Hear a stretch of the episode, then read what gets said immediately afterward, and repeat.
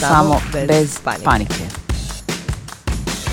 Pozdrav svima i dobrodošli na vaš uh, omljeni televizor. Zapravo vaš omiljeni podcast. Ovdje samo bez panike. Slušajte Margaritu i... Maju, ovo je nova radijska postaja, očito. Možemo pričati ovim radijskim glasom ovaj puta kako bi bili ugodni, e, kako bi ljudima bilo ugodnije proći kroz ovu jednu vrlo zanimljivu temu kojom ćemo se baviti danas. Tešku, da, tešku temu, zanimljivu i tešku temu. Ja znam da to vam uvijek uh, izaziva dosta interesa. Zapravo sve te neke teme vezane uz odnose, da li su one bračni ili su ono, tipa roditelji djeca dosta, dosta zanimljivo, ono, zaintrigiraju, ajmo reći. Jedan dio bi rekla da je to nekakva ona kao klasična ljudska znatiželja, znaš ono šta se dešava kod susjeda, a ja bih rekla da je druga ona nekakva Bože pomozi mi, znaš ono što da radim. da, da, mislim da je onako prvo strah, kao može li se to i meni desit, kako da, znam. A drugo, znači on uvijek se ti poistovjećuješ s nekim ljudima i onda kad je brak u pitanju, ako tvoji prijatelji za koje si mislio da sve funkcionira super, a znači ono, nisu ti Instagram prijatelji, nego pravi životni, pa misliš da znaš ipak šta se tu događa, ako se odluče na tako nešto, jebi ga, šokantno. U današnje doba i dalje šokantno, veliku, veliku odluku u životu, onda i ti budeš ono kao, možda se to može desiti meni, možda se kod njih događaju iste stvari kao i kod mene, kako da znam.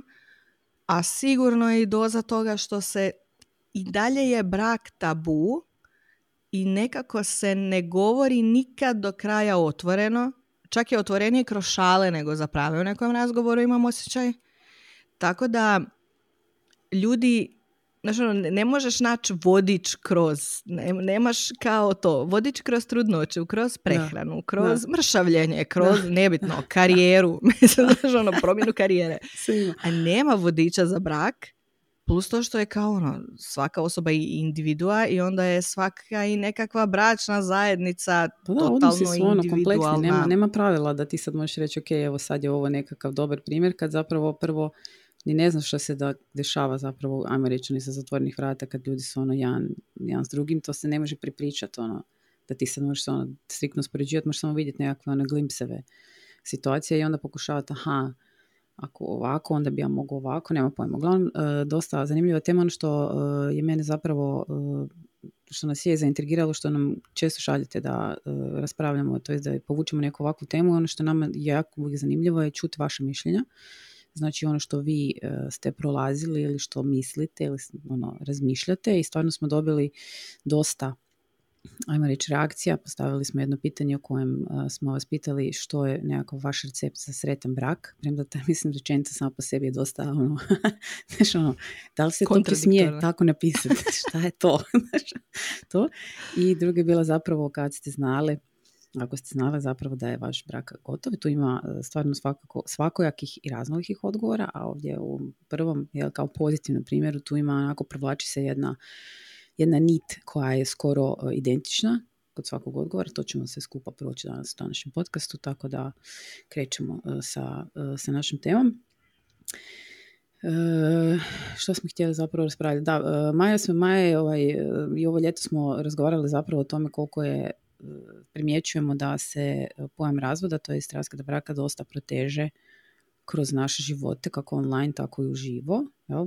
Tako je, ja sam baš imala ovaj, ovaj ljeto susret sa puno tih, recimo, ajde, vijesti. Ono, dođeš u rodni grad, sad se odjednom si na istom mjestu, ljeto je, srećeš puno ljudi, čuješ puno ljudi koje ne čuješ možda kroz cijelu godinu i doslovno je bila situacija gdje, znaš, ono, ajde čuješ za neke poznanike koje misliš, aj dobro, to je nije tako čudno, znaš, ono, pa čuješ za još jedne, pa onda za još jedne, pa onda čuješ za, recimo, e, ljude koje nikad ne bi pretpostavio da će se rastati jer si ih poznavao dugo kroz njihovu vezu.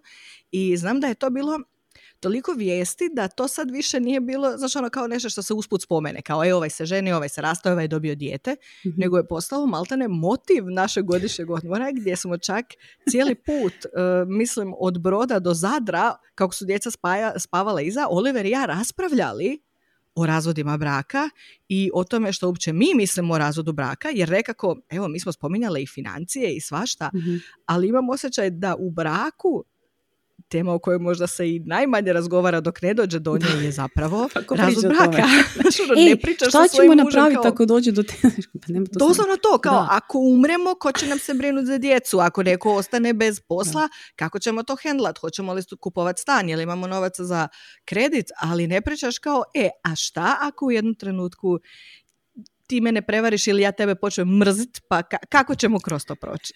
Znaš, ali ovo je bilo onako zanimljiva tema za potegnut uopće, gdje smo nas dvoje satima pričali o tome. I znam da sam ja čak i svoju tetku pitala, molim te, ispričala sam je to kao anegdotu i onda je ona rekla, ja ti se sjećam da je isto blizu 40. Tako da, znaš, ona ima i taj zanimljiv da, aspekt. Da, da, ti htjela reći, da nije samo stvar uh, toga, nego su ti godine, ja bih vrlo rekla. Je. Da, znaš, ono kad da, da, vrlo je vjerojatno stvar, znaš, ono, dobi životne da, faze. Da. Jer je ona rekla da je njen muž tako, isto znaš, ono bio tipa, ne znam, uskrs, pa dođe puno ljudi na ferije, kod mame, znaš, u rodni grad gdje nisu bili.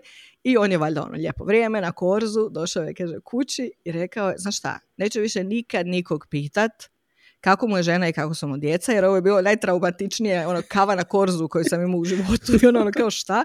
I kaže, onako, sreo sam valjda 12 ljudi iz što iz srednje, što s posla, znaš, ono, s nogometa. I kaže, valjda desetoricu koju sam pitao, znaš, ono, šta ćeš pitat, kao, kako žena, kako djeca, i ono kao, ma, rastaju se. I kaže, mm kogod sretnem, svi su ili razdvojeni ili u procesu razvoda braka ili su se već rastali ili imaju novu ženu o kojoj pričaju, ja ne znam. I kaže da se točno sjeća da je to bila ta jedna godina u kojoj su primijetili znači ono, skok u statistici. mm Da. Tako da očito to je nešto što se, kao i imaš periode u kojima većina, naravno ne svi, mijenjaju karijere mhm. ili dobivaju djecu ili se žene, očito imamo i taj pik kada dolazi do nekakvih promjena u osobnom životu. Da, da. Da, mislim da je sad pravo vrijeme zapravo da ja uh, odgovorim na pitanje koje onak često dobivamo u inbox, dakle šta je, nije u redu s mojim brakom i da li sam ja još uvijek u braku, nisam.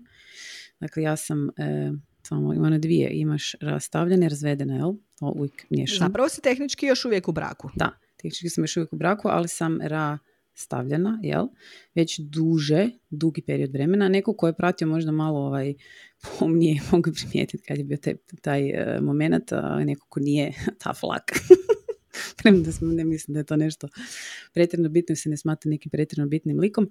Uglavnom sam ja, ovaj, ja možda sam se emocionalno odvojila od teme, tako da mogu onako biti skroz normalno zapravo nekakvu raspravi, a neke de, detalje pikanterije uh, you shall not know, zato što, uh, dakle, mi nismo završili s našim tim um, kako, kako se kaže, brakorazvodnim procesom i smatram da jednostavno je to neka naša intimna stvar koju mi trebamo prolaziti onak jedan s drugim i da to nema potrebe dalje govoriti. Mislim, Maja je tu moja prijateljica, ona više manje zna sve.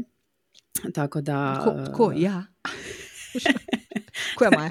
da, tako da je to. to. Uglavnom, ja sam dobro mi smo dobro i ja mislim da je to onak jedino što se zapravo, onak, što, što sam ja ok da se zna, to je da, da kažem, evo, tak, there you go, there goes the bomb. Da, da. ekskluziva. Da.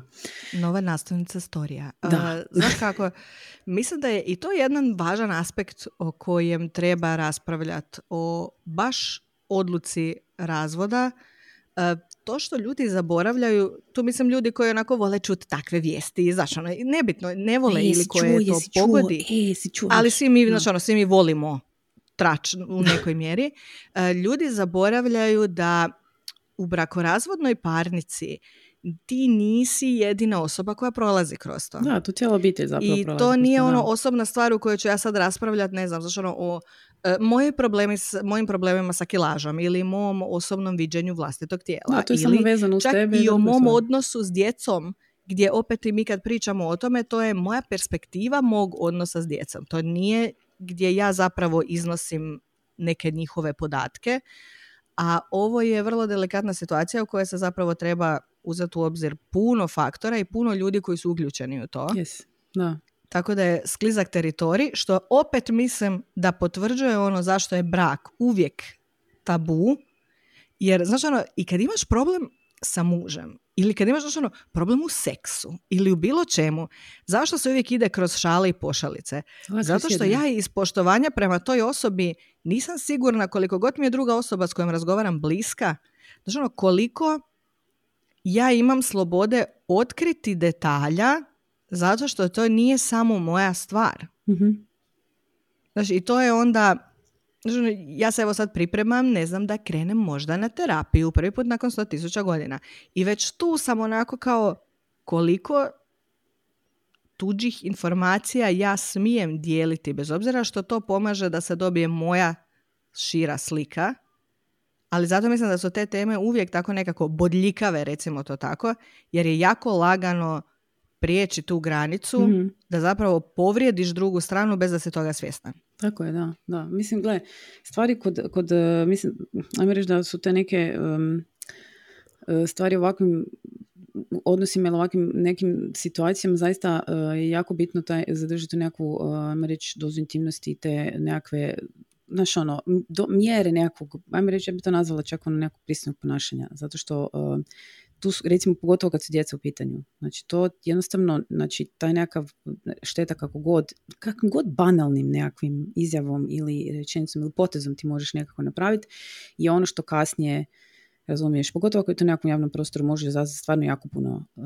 nekakve štete. Zato mislim da je onako, ajme reći, moja nekakva odluka da, da ne, e, ne dijelim recimo na, na, na društvenim mrežama kada se to dešavalo. Smatrala sam da je to jedini način da ja zapravo iz toga uh, i mi sve skupa izađemo nekak nazovi to normalno, jer to stvarno nije laka odluka i ono što smo recimo mi dobivali tu tih vaših recimo reakcija na pitanje kada ste znale da je vaš uh, brak gotov. Znači, namjerno smo pitale u, ženskom rodu, jer uh, negdje sam, mala digresija, negdje sam naletela, bila na nekakav reel na, na Instagramu koji, tako mi žao da ga nisam spremila, nekakav američki psihoterapeut je to bio, ne mogu se sjetiti točno kako se zvao, to mi ne znam, on izletilo mi u nekom momentu, sam Ma, se poslušala ono, dalje. Kaže da točno ovo, zato smo izabrali ovakav grozan clickbait naslov, ispričavamo se radi toga, e, koji kaže da je danas kao era razvoda. I onda e, kao su išli raskopavati e, zašto je to tako, jel? Nas uvijek interesira zašto je to tako. I onda je, sad se ne mogu točno sjetiti, ubite me da li će to točno dobro prenijeti, kako mi je ostalo u glavi zapravo da su žene te koje pokreću češće, kao u statistikama je priča čovjeka, češće te koje pokreću zapravo te, neću reći, sad ovo, ta grubo zvuči ta riječ beka razvidna parnica koja se ima nešto klat, ali to je, mislim, ono, legano gledano, to moraš proći i to ćemo vam svakako omogućiti u vidu jednog stručnog tako je, tako je. Već ja imam kandidata koja će se boriti rukama i nogama, ali ni ne zna da neće imati opciju da odbije. Tako je, da. Ili ti moja osobna prijateljica koja radi i kao odvjetnica i prošla kroz puno brakorazvodnih parnica i mislimo da bi zapravo bilo dobro u budućnosti imati jednu podcast epizodu koje zapravo pričamo s njom, sa stručnjakom o tome kako to izgleda. čeka, da. Da, i koje su zapravo najveće zamke, gdje su najčešći problemi i kako se pripremiti na tako jednu zapravo vrlo, vrlo stresnu situaciju. To je Mislim da su rekli šta, da je to druga, druga nakon smrti člana obitelji, druga najstresnija. Da. Uh, uglavnom, on je rekao zapravo da uh, su žene najčešće te koje pokreću proceduru kako god ona da je, da li je to korak tipa moramo se razdvojiti, da li je to korak ono odi ti malo negdje, ja ću malo negdje, da li je to korak ono tipa naš hoću razvod. I da je zapravo razlog e, tome i sad će opet ovo zvučati ono grubo i može se uzeti kroz jednu prizmu onako um, kao što se obično uzima, da su žene te zapravo um, samostalno, što se većom samostalnoću žena, da li je to financijska samostalnost, da li je to nekakva emotivna samostalnost i općenito nekakvom tom snagom koja se e, u zadnjih nekakvih 30-40 godina zapravo nekako raste sve to skupa, dolazi do sveg većeg broja zapravo razvode. Sad se mi moramo upitati da li je to činjenica da to, to je recimo meni stalno, stalno pada na pamet, da li smo mi sad bahati, tražimo kruha preko pogače, ili je jednostavno situacija gdje si ti sigurniji napravi takav nekakav određeni korak zbog toga što znaš da ne ovisiš o toj drugoj strani u financijskom ili bilo kojem drugom pogledu. Uglavnom je rekao da je ta... definitivno, definitivno e. ja mislim da trebamo vratiti žene u kuhinju, zabraniti da idu na posao i da rađaju puno djece pa da vidiš kako ćemo spasiti e, instituciju braka kao takvog.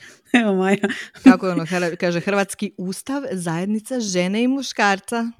Molim lijepo. Ja sam pokušala biti žena ne radi. Ozbiljno, ali ne ide. Ne, ne. Ove, ovaj, pa ne, ja mislim da je to jedan, moje stručno neprofesionalno mišljenje. Dobro. Ove, ovaj, jedan kroz jedan je stvar toga da žene imaju slobodu otići. Da, ali znaš kaj je rekao prije... onda? Slušaj, kaj je bila druga strana medalje, kaže, muškarci najčešće nisu uopće toga svjesni. Kao šta?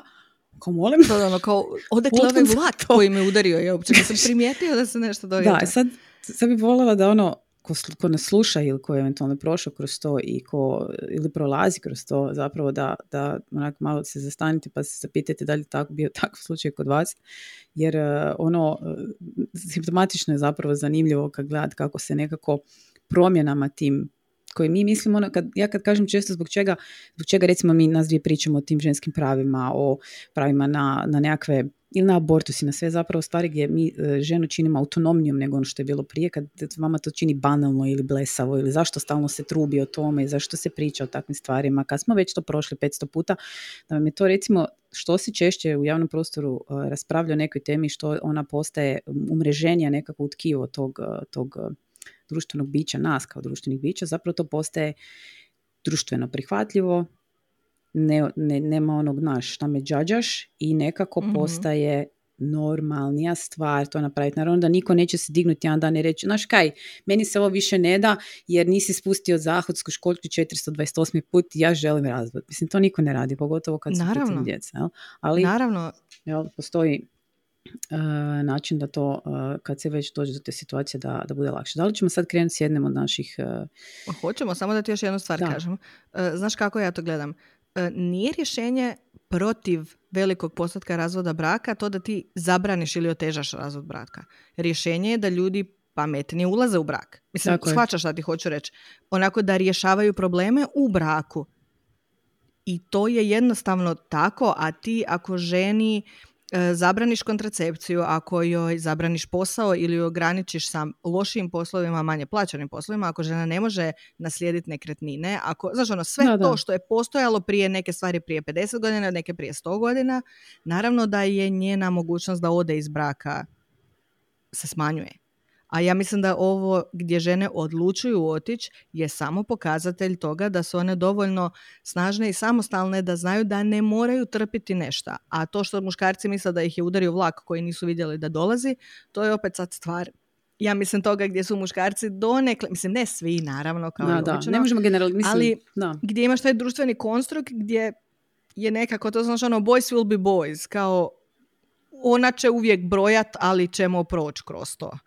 I onda ih to iznenadi jer u jednom trenutku ona je prestala brojati i odlučila da ne mora to trpiti. Da, ima tu. A ono što smo pričali milijun puta do sada, kako ti napreduješ i kroz karijeru i kao majka i sve si samostalnija i sve si uh, samopouzdanija, zapravo žene kako su starije vide da mogu puno više toga nego što su mislile, pa se onda i lakše odluče na takav korak. E sad, mene je to, kažem, kroz sve te razgovore zanimalo baš to, baš taj trenutak kao kada su ljudi znali, jer sam ja uvjerena da postoji trenutak u kojem ti postaneš svjestan toga da je ovo gotovo. Znači svi, naravno da se to nije nešto gdje se ti probudiš i odlučiš, mm to je sigurno nešto što je u pozadini tvoje glave, ali to su najčešće nekakvi trenuci u kojima čovjek postane svjestan toga da ili ne voli ja nekog više ili da nema više truda. Si, svjestan si da si bliže kraju nego si bliže početku. Više je to. Onako, nastupati kao neka onako beznađe znaš ono, ne vidiš svjetlo na kraju tunela. To je tako. Da, da, da, u jednom trenutku vrlo vjerojatno shvatiš da to ono kao ovo više nema smisla u smislu ulaganje i trud koji ja unosim u taj odnos je postao prevelik naspram onog što dobivam nazad. Da, to su ta očekivanja. O tome ćemo isto raspravljati isto sa jednom stručnjakinjom na, na tu temu. To je jako zanimljivo zapravo uh, razgraničiti to dosta, to je jako zeznuto. Ja mislim opet od osobe do osobe. Daj Majo, pročita nam jedno e, odgovor. Evo, evo, tražim. Imam ja zapravo jedan koji se veže na ovu temu, pa ću ja prvo dok Maja traži. Znači ovako, e, jedno od vas ne piše i ovo je dosta onako simptomatično. Često ljudi znaju reći da ono e, razvod nastupa zapravo kad se bračni partneri svađaju, tuku, naš ono nasilje. Naravno, to, da, da, da, To je često. Međutim, ima i ova druga strana medalje koja mislim da je čak puno gora i to je, ja bih rekla da je ovaj moment kad se muškarci iznenade i kao znaš what the actual fuck, a kaže kad nastupi ravnodušnost i postane ti sve jedno, e onda znaš da je priči došao kraj i da povratka više nema. Znači kad je sve jedno, di je neko, s kim je neko, jel došao, jel nije došao, jesi ti došla ili nisi ti došla. Znači kad dođe ta ravnodušnost, ja bih rekla da je to nekako vrlo slično ovoj drugoj strani, jel? Kako da imaš ono dvije strane vaga, jel? mm Mislim da za nekakav, nekakav film je bio u glavi mi je sad scena kad se to pročitala. Ne mogu se sjetiti koji, ali znam da je ono tipa isto kraj veze i gdje žena kroz plać govori kao I didn't miss you anymore. U smislu kao trenutak u kojem sam shvatila da, da zapravo kad odeš mi ne nedostaješ je možda dovoljan pokazatelj da nešto nije u redu. Naravno da ako si ti stalno sa mužem i djecom i onda odeš dva dana negdje, ti se um, to, ali... smiješ ti ne razmišljati o njima, to je lijepo da se mozak odmori ali... kužiš. Ali ako ti nisi sretan u trenutku u kojem se vraćaš kući, i znači ono, kod mene uvijek ja jako puno pričam, ako, sigurno niste primijetili do sada, ali ako niste znali, puno pričam i uvijek mogu puno pričati i volim puno pričati. Ja, ja. I onako, ja razmišljam u trenutku u kojem ja ne bih željela ispričati Oliveru sve što se je dogodilo taj dan što mi je palo na pamet, kako je to prošao moj mentalni proces u trenutku prije što sam ja nešto rekla i kako sam rekla i kako je došlo do toga i šta je neko imao obučen. Onako, to ne kažem da bi bio kraj našeg braka, ali bi bio definitivno onako nekakva lampica za alarm koja bi se upalila u pozadini glave. I zanimljivo je zato što je moj prvi odgovor netko napisao. Sjećam se jednog tvog teksta gdje si rekla da dokle god imamo o čemu pričati dok sjedimo na klupici u parku, dobro smo mi nismo imali više o čemu pričati. I to je onako taj zajednički, ja mislim, nazivnik.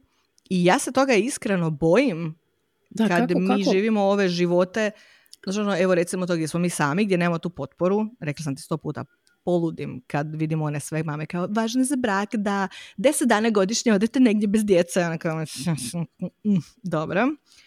I uvijek mislimo onako u toj strci između poslova i djece i svega jer smo mi jako dobar tim u svemu tome često pomislim kao, Bože, moram paziti da nam se ne desi to da smo toliko koncentrirani na poslove i djecu, da kad odu djeca i poslovi se promijene ili budu manje važni, da se ne desi to da stvarno se više ne poznajemo. Pa nećete, to, taj razgovor, to je, to je sad da vam odmah, znači bombshell broj dva, odgovor sveti gral, sveti gral svetnog braka je razgovor. To je znači vaših 80% odgovora uz druge, naravno, stavke koje ste navodili, je razgovor. I sad ono što mene recimo tu interesira, kako to da se dogodi? Da li se to dogodi odjednom? To bi možda volili čuti dalje od vas, možete napisati na, na privatne dijemove ako ne želite ostavljati komentare negdje javno da se vidi. Da li se to dogodi odjednom ili se to događa kroz nekakav period vremena, da li tu možda još su neki stresovi dodatni koji, znaš, jer ti stalno imaš neke stresove, recimo imaš, ne znam, smrt neku u obitelji, imaš gubitak djeteta, imaš uh, gubitak posla, imaš, uh, ne znam, financijske probleme, hrpetinu stresova zapravo pod kojima si ti cijelo vrijeme koji taj odnos treba izdržati non stop. I da li se taj prestanak razgovora dešava u momentima gdje vi, ajmo reći, nekak odrastate, suprotnim smjerovima ili jednostavno su preveliki svakodnevni žrvnji koji vas kolju da vi ne znači, kako se to Naš, ja kao možda se ne stigne pa se prestane pričati. Znat. Da, pa ja bi vrlo laički rekla da zapravo to krene umirat polako sa temama i stvarima za koje primetiš da tvoj partner da ga ne zapravo, Da, ne uvažava. Aha. U smislu, ako ja pričam nešto što je meni jako zanimljivo, mislim to je neko kog ti poznaš 10, 15, 20 godina, ti njemu po tonu glasa primijetiš kad je on priča uzbuđeno oko nečeg. Tako je. I to ti ono, ako ti meni pričaš nešto jako uzbuđeno o nekoj temi koja ti je jako važna, a ja te prekinem pola razgovora i krenem pričati nešto drugo ili ja sam znala u fazama kad sam ljuta, nažalost tako nešto pričam i onda me Oliver prekine pet puta zato što radi nešto paralelno i onda u nekom trenutku prestan, ja prestanem pričat jer je to mini test da vidimo me sluša uopće, kužiš. I onda, zašto on nastaje pričati, i onda u trenutku onako pogleda ono kao, dobro jebote još nastaviti. I on kao, pa ne znam, jel me slušaš? I on kao, isto se nastavi pričati. ali već ta reakcija pokazuje da to, znači u smislu, njega i dalje zanima, on to sluša. I tako je i s moje strane. I mislim da to kad bi se desilo u svakom trenutku kad bi ja možda prestala pričati u pola, a on ne bi pitao šta se dalje dogodilo, to je sigurno nešto u kojem bi ja vjerojatno situacija u kojoj bi svaki idući put ja pričala sve manje. I pojednostavljivao bi priče, što onda opet otvara prostor za, recimo, ja sad ne, znači ono ne znam, kod nevjere i takvih stvari, čak, stvari čak da ne pričamo ni nekakvoj fizičkoj, nego samo platonskoj, ako ti se još u toj situaciji desi da imaš nekog drugog koji je prijateljski nastrojen i ko će slušat to što ti želiš ispričat, mislim da je već tu onako sklizak teritorij da ti počneš pridavati pažnju nekom drugome. Da. Znaš, da. ili ako su ponašanja, to ti je ono kao, ako hoćeš li raditi, znaš, kad ti mama kaže, nemoj raditi ništa što mi ne bi ispričao da si radio. Da, da, da, da. Znači, tako i to, ako preskačeš detalje u prepričavanju, znači da je nešto što bi tvoju ženu muža naljutilo, iznerviralo ili bi nešto, znaš, onda... Kad recimo pričamo sad o tome, na primjer te teme, da li je recimo u vašem slučaju, to baš ne znam kako drugačije to moglo govoriti, recimo stvari koje da, da li se vi nekako, mislim, dugo ste zajedno, jel? I sad vi ste prošli već onak jedan ozbiljan, ajmo reći, period neke osobne metamorfoze zapravo u tom, u tom nekakvom zajedničkom životu. Da li su te teme onako, kako bi rekla, različite, jer nekako si mislim ono, znaš, da li, da li ti možeš recimo, ne znam, sa 20 godina ili, ili nema pojma 25 ili ne znam, dobro, 30 je već malo starije, zapravo uh, nekako znati dovoljno do, dobro sam sebe ili znati dovoljno dobro tog svog partnera da znate da vas nekako te iste, ili, ili su more biti iste teme ili su to, ne kužim, znaš ono, imam neki osjećaj da ok, sa 20 godina mi smo imali, kaj sa 20 godina više manje svi, ajmo reći koji su nekako naš ono nisu imaš one tipove koji su već onda usmjereni recimo u brak, ali ajmo reći da uh, u našem slučaju recimo bili, mi smo bili tipovi usmjereni na ono, znači, ono tek si počeo raditi, pa se nešto razvio karijeru, pa smo putovali i tako dalje, tu smo nekak išli zajedničkim nekakvim titrašnicama. I onda su se tu počeli znači različiti nekakvi interesi, ajmo reći, ono, ali ono glupavi interesi, znači to nema veze sa ono sa ničim, jednostavno naš ono, neste život u nekoj drugoj onako recimo malo sferama i tu se recimo kod nas da desilo ta jedna mala ono, ajmo reći kao razlaz, ali to nije razlaz nikakav specifičan, nego ono, spojili bi se pa bi se razdvojili, pa bi se spojili pa bi se razdvojili, ali teme recimo za razgovor su znale biti u nekim momentima e, jako različite. Jel? E sad, da li se u, e, recimo, i u vi koji slušate recimo u vašim nekakvim tim odnosima, to kroz godine, jel? pošto mi sad pričamo tu neke 20 godina recimo periodu vremena, ili kod maje nešto malo manje, da li se te teme onda mijenjaju ili ti rasteš to zajedno nešto kroz to ili kako? Ili morate iz biti jako slični? primjera, ne, iz mog primjera, e, prvo moram reći disclaimer, ne želim da ispadne sada u ovoj epizodi, znači ono kao Margarita je imala raskol, a Maja ima savršen brak, jer to, znači ono, nijedno nije, to je onako ne postoji crno-bijela da, situacija. Nije, nije, nijedno nije tvoj ovaj brak bio katastrofa, da. a moj savršen zato što smo i dalje u braku. Pa nije ni moj brak bio ovaj, ovaj katastrofa. Baš pa kažem, to, da. pa to ti govorim, ono nije crno-bijela situacija. Da. Nije kao ti se rastala, znači tamo ništa nije valjalo, Ma nije a ja sam i dalje u braku, znači ruže u gdje stavljaju ruže? Vazu na stolu? Ne znam. um, tako da, znači ono, svi mi imamo greške, samo slučajno sam trenutno u ok situaciji. Uh, ja mislim da je kod nas, ok, mi jesmo na početku bili jako slični i to vrlo vjerojatno krene tako, ali koliko svjesno, na početku vjerojatno nesvjesno, poslije i svjesno, mi smo zapravo pratili jedno drugo. To zvuči blesavo, ali Naravno da su se naši interesi mijenjali. I dalje mi imamo glupave teme koje su nas zanimale prije 300 godina, što ja stalno spominjam koncerte i ne znam, ono, tipa Oliver upali skaterski video i ja sjedim kraj njega i gledamo ostarjele skatere kako su nekad bili mladi.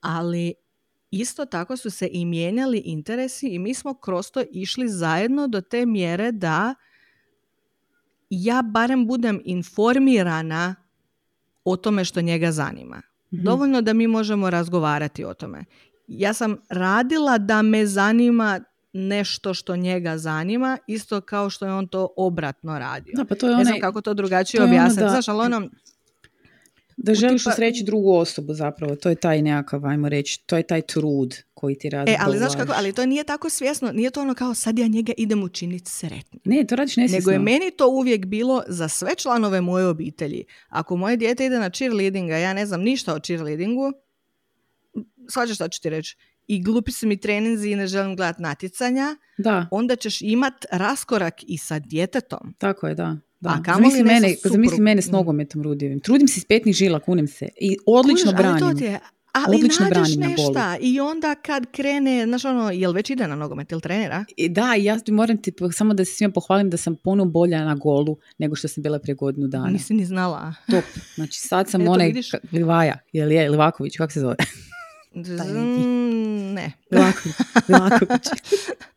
ovaj, ali znači, to u smislu kao trudiš se, radiš to i naprosto želiš biti uključen, nađeš šta je tebi zanimljivo u svemu tome, da barem možeš slušat. Recimo, moj muž sigurno nije bio previše zainteresiran za true crime, ali sad ga sluša u autu svaki put kad idemo na put i šta da mu kažem, naučio je voljet slušat o masakrima koje jedni ljudi rade drugim ljudima.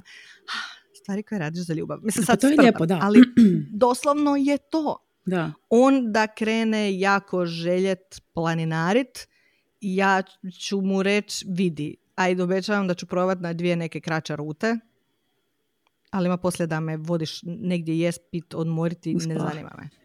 E, kužiš? Da, kužim, kužim. Naprosto, s druge strane ti sebi kad daš priliku, pošto je to netko koji je tebi blizak, najčešće ti nađeš nešto što se tebi sviđa u tome. Opet, moj muž nije veliki Disney fan, ali voli ću Disneyland. On voli vožnje. Ja volim sve mm najviše trošiti pare, ali volim sve. I onda idemo na vožnje, jer on dobije tu stranu Disneya i gleda kako se ja i djeca veselimo i onda ti je to opet dodatno, znaš, onako, recimo to ovako banalno. Ako tvoj supružnik, partner ili bilo ko ne može pronaći ni trenutak sreće i zadovoljstva u nečemu što ti ili ti djeca jako volite raditi, onda onak možda malo šupak i trebaš se malo da. Dobaš, ajde, pristojno je reći red flag. Da, da. Jer ako ništa drugo, ja sam na onom skate parku od 0 do 24. Ja ne znam stat na skate. Ali sjedim na tom skate parku i meni je lijepo na skate parku zato što je njima svima tamo lijepo. Da, I da ja sam onda je, sretna zato što je, su i oni sretni. Da li misliš da je češće to recimo takva, uh, takav odnos ili takav nekakav način razmišljanja češće kod žena nego kod muškaraca. To bi isto volila da nam neko, neki psihi, ovaj, psihi vata vata odgovori koji ima statistike u glavi jer mi ih nemamo. To bi isto volila Da, ali mislim da ti to dosta ovisi osobi. Jer opet to kao moj muž je muškarac i nije ga niko to morao naučiti. Ne, dobro, znam, ali... Kao, hoću, ide u Disneyland. Da, da znam, ali hoću, htjela bi znati, ja znaš da ja volim, ja volim brojeve statistike. I'm that kind of guy. Mhm. I'm the kind of guy. Mm-hmm. Ovako, imam jednu tu uh, zanimljivost uh, koju ste mi napisali, znači što je tajna sretnog braka, uh, što sam, mi smo tome raspravljali bili u podcastima često, kaže ovako, ne živjeti u istoj kući s njegovim roditeljama, learned that mm. the hard way, dati si prostora. Nekoliko, nekoliko, ja bih čak rekla 20% odgovora je tu bilo zapravo živjeti sam, ne mm živjeti sa ničijom obitelji, ne dozvoljavati da se obitelj miješa u vaše odluke, vaše stanove, vaše automobile, vaše poslove, vaše odnose, vašu djecu i tako dalje. To se malo kosi s onim, znaš, kako ide, kaže, takes a village, jel? uh tu smo mhm. malo Da, da, da, ali to je problem i istina je da opet ja iz osobnog iskustva, kao netko tko je živio sa svekrvom 3-4 godine i sad živi tisuću i po kilometara od svekrve, može potvrditi ovu teoriju, ne zato što neko nekog ne voli ili neko ima neki problem s nekim, nego jednostavno zato što je teško u glavi se odvojiti od te, barem je meni bilo, činjenice da je onako neko ko ti je roditelj sad treba biti neuključen u sve ako je bio uključen cijeli život. Da, šta mislim? Da, da, zapravo ti možeš sada s tim partnerom biti, vi morate biti kao ono partners da, da, da, in crime može. i ne može biti sad tu mhm. još neki treći. Znači nema mjesta za, e, kako, ne može biti dva bika u toru. Razumiješ me? Da, da. Mislim to je, da ti to čak recimo... u Bibliji ili Evanđelju, ne znam šta je točno, da kad se ženiš ti ono ima citat gdje ti on objašnjava kao muškarac će ostaviti svoju obitelj i sa ženom, znači ono, osnovati novu, kao to ti je sad primarna obitelj. Ja sjećam moj starci kad su se svađali, da je moja stara milijun puta znala brojati ono kao, jel tebi jasno da ti kad se odženio, tebi treba biti prioritet ja i djeca, ne tvoj čača. ono, standardno. Ali, znači ono, to su te nijanse gdje neko to prirodno može odsjeći. Neko živi dva stana od mame i tate ili svekra i svekrve i ok, oni im neka čuvaju djecu, pomažu, ali niko ništa. A ja sam osoba koja se morala fizički odvojiti. Ja se sjećam koja je meni revolucija u glavi bila kad sam ja shvatila da ja, znači ono, ne moram objasniti nikom izvan naše male obitelji, ne znam, ono, koliko smo platili auto. Ili znači ono, koliko ko ima plaću. Mhm. Ili da li nam je sad stan skuplji ili jeftiniji. To je nešto mhm. što ja mogu podijeliti ako želim, ali to nije ničiji problem osim naš. Da, da, I ja ti kažem da je meni ozbiljno su mi trebalo onako godine da ja sama shvatim da je u redu ne reći sve mami, ne podijeliti sve, mm znaš ono. Mhm. Ne u lošoj namjeri, nego to nisu oni u tom braku. Taj brak mora biti prioritet. I super mi je što si ovo spomenula, zato što sam ja dobila poruku, neću je čitati cijelo, nego samo prepričati, jer je opširna od cure koje je upravo tako došlo do razvoda braka, zato što su njeni roditelji, mislim što zvuči kao super odluka, odlučili njoj, njima kupiti stan i pokloniti. I ona kaže da kroz proces kupnje stana, traženja stana, uređivanja stana se ona počela odvajati zapravo od muža jer se koncentrirala na taj projekt i na to što njeni roditelji misle i žele, jer to ti znači, oni ti daju novce. mm Ona je uključivala njih u odluku, njega sve manje u jednom trenutku dok on nije odlučio da onak on je tu višak i kao sretno tebi i tvom stanu sa roditeljima, aj bok. Top. Znači, tako da ima, sigurno ima toga. A to mm. je i kad je sve u redu, a zamisli onda sve one zločeste sve krve ili punice ili neko S, kim živiš i ko ti aktivno pravi probleme u braku. Da. To je onak sigurno otegotna okolnost, ali kad smo kod red flagova, slušaj, molim te ovaj, mhm. baš me zanima tvoj komentar. Mislim, tu, e, vrlo crno na bijelo ko je problematičan, ali svejedno. Kad je, dok sam dojela sina od tri mjeseca i smirivala uplakanog čer od pet godina, rekao, nemaš više vremena za mene, ako ti nemaš, naći ću onu koja će imati. Rekla sam mu izmorena, izmučena, posporođajnom depresijom, onda idi i nađi. Deset godina poslije, sama ja i djeca, najbolja odluka ikad. Pa ti bi totalni šupak. Da, evo, sestro, ja ti potvrđujem. Pa Doslovno najbolja odluka Molim. ikad. Ali ja mislim da je to zapravo često, ne ovako otvoreno. Da, da, da možda kaže, ovo je drastični primjer, da, ali okay. Ima malo, Mislim, opet, zašto ono, jedan od tabua koji se spomene, znači svi će ti reći, jako nam je teško bilo u vezi dok smo, ono, nakon rođenja djeteta, dok smo uhvatili ritam, bilo je nekih problema, malo nam je bilo teško, mislim da u hrpi stvari je to ono što smo pričali gdje žene imaju onaj, kako se to ono zove, overtouched da, znači, da, da, kad te non stop neko, da, to je mene isto. I, Bože, da mi nemoj dirat, molim te, da. Tako je, imaju potrebu malo biti same u dvojce, a muškarac tu postane jako često i mislim da i najbolji primjerci, znači ono, treba im dok shvate koju grešku rade, ono postane kao štene. Kao, a gdje je pažnja za mene? kad ću se ja mazit? Zašto ja ne mogu doći? Zašto ono kao, hoćemo, jes, djeca su zaspala, sad smo nas dvoje sami, a ti ono kao... Znaš, tako da mislim da je to nešto što se često ne spominje, gdje to kad dođu djeca nije više centar pažnje na partneru nego na djeci i neki se s tim ne nose dobro. Da, čekaj, kažem ja, jedan, jedan je bio jako sličan. opravdan razlog. ne, jedan je bio tu jako sličan, ali mogu sad naći da ne kopam. Zapravo kaže ovako, sad ću vam pročitati, to je ovako. Znala sam uh, da mi je brak gotov u trenutku kada smo bili sami s bebom u izolaciji od covid znači od korone i koje god konstruktivno rješenje pokušaj komunikacije sam imala nije palio. I namirnice nam je donosila njegova kolegica s posla za koju sam od prije sumnjala da je nešto više. Sve je bilo oko Božića. Hmm. Znači, okay, to je, tu je da, Dobro. Okay. Dobro se, mm znaš šta, taj, taj, ja bih rekla, taj, e, ta izolacija te korone je dosta stavila te nekakve stvari. Ja bih rekla da možda i ovo ti što vidiš zapravo te nekakav uh, aftershock tih mm vala razvoda, može biti da su dva uh, neka generalna, generalne poveznice prve su možda te godine, premda ne znam na koga ti točno misliš, ne znam koliko godina imaju ti ljudi, pa da li to je stvarno kriza sretna. Jesu, svi su oko 40. E, uh, jer tu stvarno nastupaju te nekakve, malo glupo to reći, krize identiteta, jer misliš ono to ti u glavi ti onaj naš, ona tanzmanijska nemen cijeli si izgubljen, ali ti zapravo u tom momentu, mislim ja to mogu reći nekako iz moje perspektive, zapravo radiš neku retrospektivu onog što si napravio do sada u životu, 40 su stvarno na pola nekakvog, ono, jel? Računamo da ćemo tamo dosta. Please. Onda me grom strep sa 80. dosta je to. Računaš da si nekako na pola i onda ovaj, zapravo gledaš ono, ok, šta sam napravila, znaš, ono, onda tu idu na pitanje, znaš, hoće li biti za, za, za naš, kuće faksu pisa djeca. Znam da ono često, naš, ono, i meni isto piše, joj polako, o čem ti razmišljaš, ali ja razmišljam, ja sad razmišljam o tim stvarima. Di ću se ukopat, e, di ću stari se, znaš, kad oni više ne budu. Znaš, ono, te se stvari ti počnu padati na pamet zato što je iracionalno da ti ne padaju na pamet u tom periodu vremena i onda u isto vrijeme počneš još razmišljati, ok, da li sam ja sretna sa svojim životom, da li sam ja sretna sa svojim brakom, da li sam ja osjećam ispunjeno. Da... I, znaš kako, sad te pregledam, nije samo to. Ljudi to gledaju ono kao odakle kriza srednjih godina, ali hajde da i to spomenemo. Ti imaš periode u 20 do nekakve 30 gdje uglavnom čuješ dobre vijesti. Znači ono to, ljudi su završili škole ili nisu, našli su pa poslove, su žene bolje ono. poslove, pa se žene, pa ideš u svatove, pa su bebe. Da, da. Znači ono to.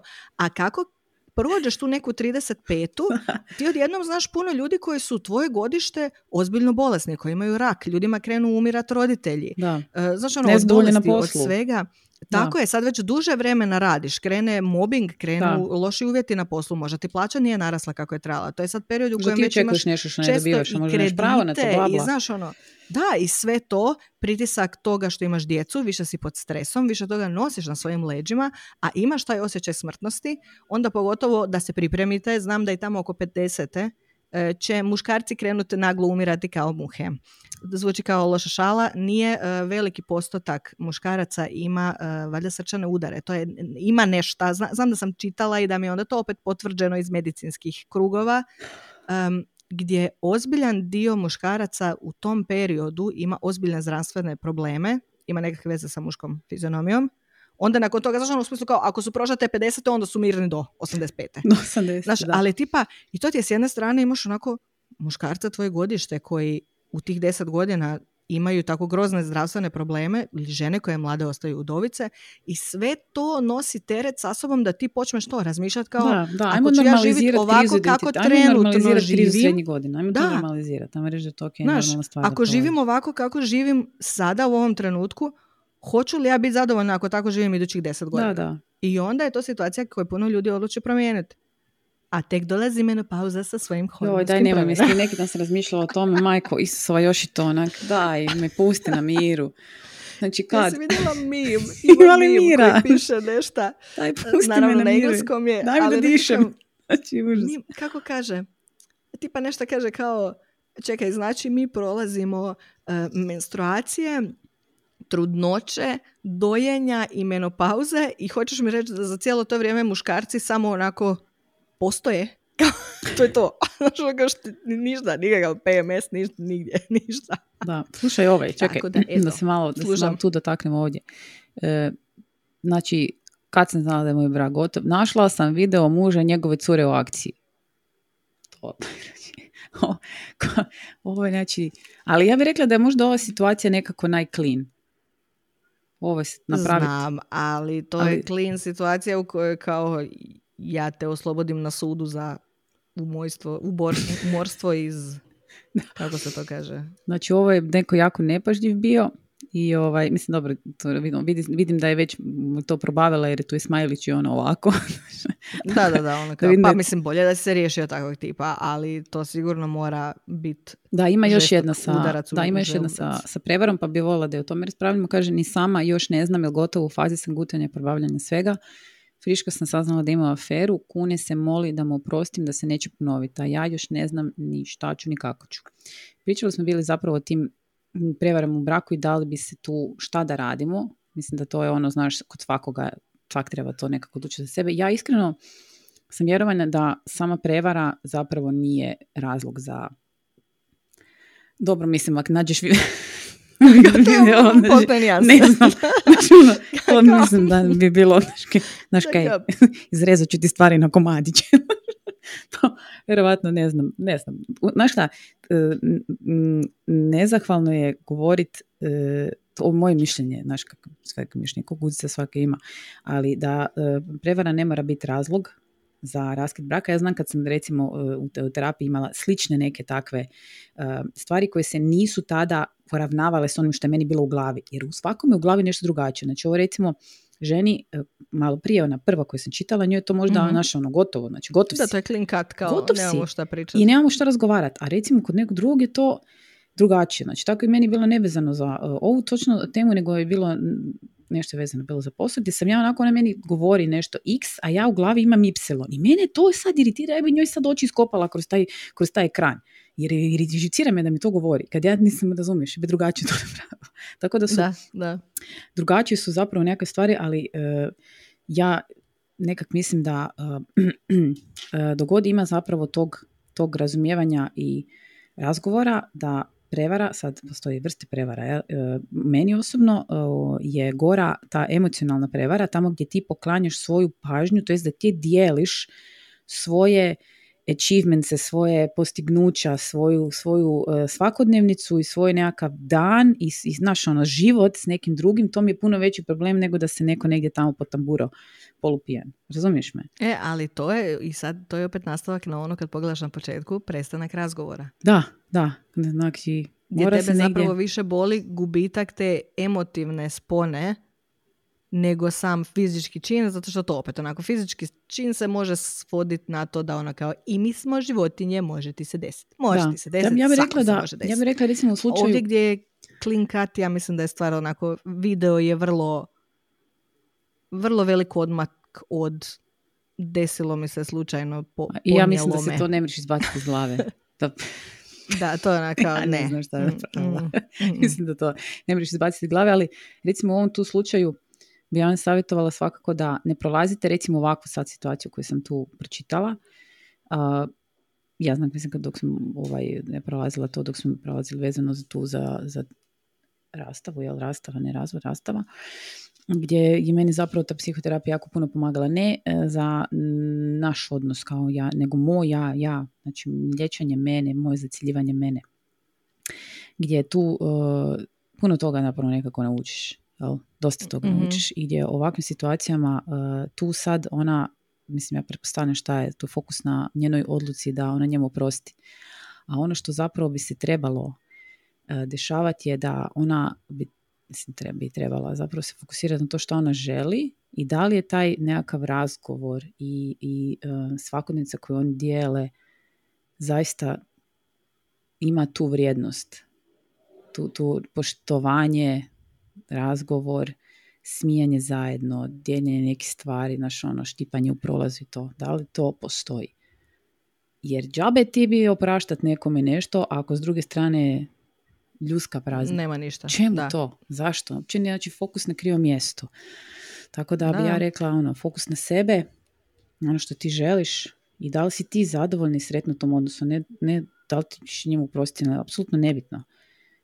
Apsolutno nebitno. Da li si ti sretna u tom odnosu? To je najvažnija stvar. Da, da, da li to ispunjava? To je taj problem, da.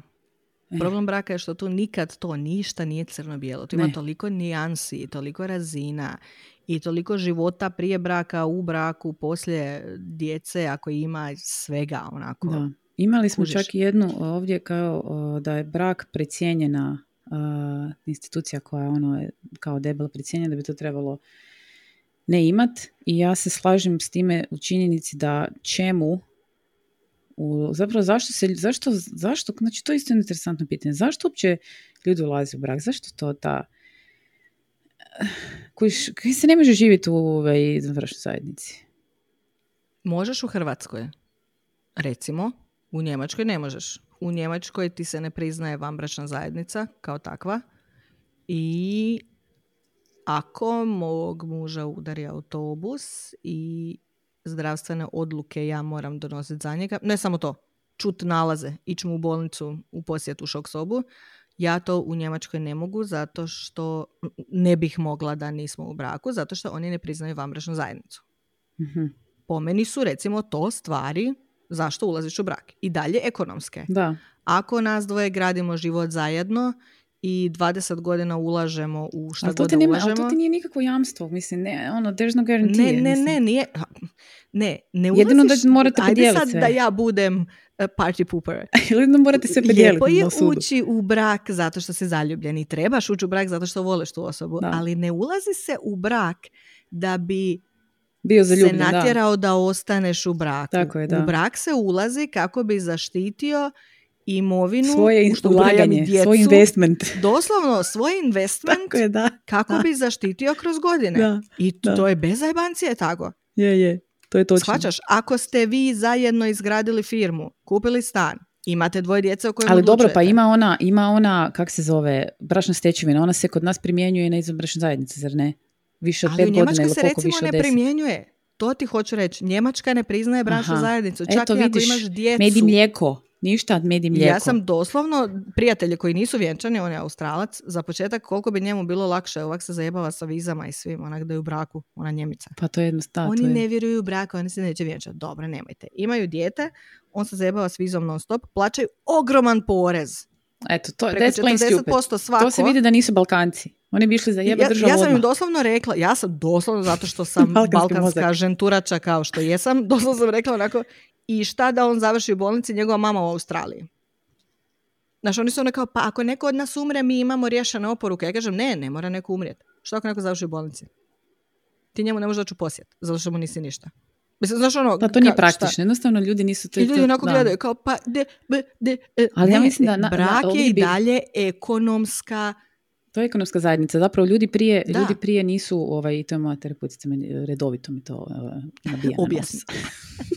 Margarita.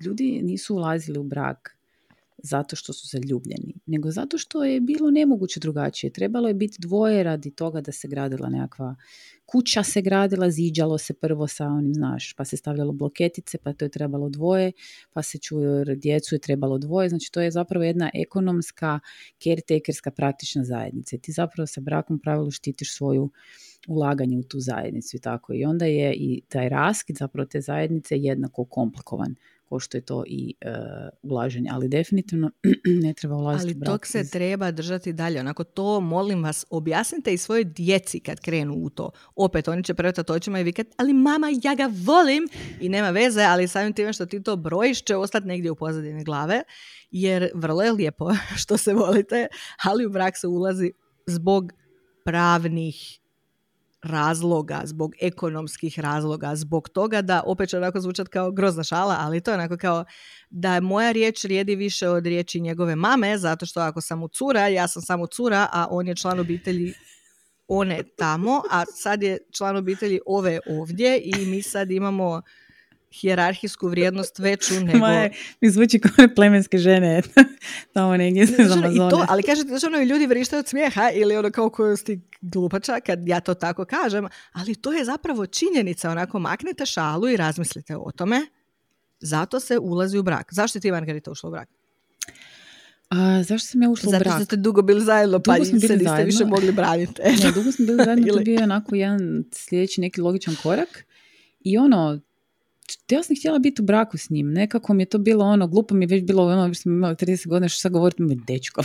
znaš, ono, Eto, i zato. Znaš ono, pa muž, ja sam htjela biti njegova žena. Ja sam htjela pa. da mi smo ono, znaš, e, naš ono, protiv cijelog svijeta. Ko oni, znaš. Pa eto. Kak se zove? I to je lijepo. Angelina Jolie. I vidiš, isto je super završila. da. Okay. Sad sam zločista, sorry. Jesi. Slušaj, kaže ovdje ovako, Ovo, mi, ovo mi zvuči zanimljivo, kao za uh, tajnu uspješnog braka. Idete uh spavati ljuti. Nekad je lakše nakon prospavane noći riješiti problem manje tenzija. Ajmo malo razmisliti o tome. Što vam se ja čini o tome? apsolutno. Da. Znači, ne rješavati odmah vruće glave nekakve e, rasprave, nego pusti da se malo stvari same od sebe odpletu, jer ponekad smo zapleli nešto totalno off topic, ono, znaš, ne, nebitno, čarapa ostala na podu. Pa koliko puta se svađaš da više u tom trenutku uopće ne znaš ne znaš svađaš, se da. nego se samo svađaš do te granice da znaš ono pobjediš, da to bude zadnja, iako više kao... Da. A onda kad ovako odeš fino spavat posvađan, ujutro se probudiš i kužiš da ono kao... E... Ja imam ovako i ove vrlo isto konkretne, problematične, kao kad su mi iz vrtića rekli da sam dužna šest mjeseci vrtića koje je trebao platiti on, novce prokockao i još se u dugu valio, a nije mu bilo prvi put. Da, to je, to je bježi sestro. Onda kad sam saznala da me varao dok sam rađala naše dijete. To je isti? Ne, drugi. Hvala Bogu. Treći, um, čekaj gdje me je Kad me poslao samo u bolnicu na zakazani carski rez, jer je on imao važnijeg posla za obaviti, to jest morao je ići platiti račune. Tako da, za neke će ovo biti samo kao, vidite da uvijek ima gore. da, dobro, mi se sad smijemo. ja I čekaj, samo malo, evo jedan koji počinje sa smijehom, sa ha ha ha ha, kad mi je objavio da prvo ima drugu ženu, drugo ona je trudna, treće on odlazi a kod nas djeca od e, i pol i maleni od dvije godine.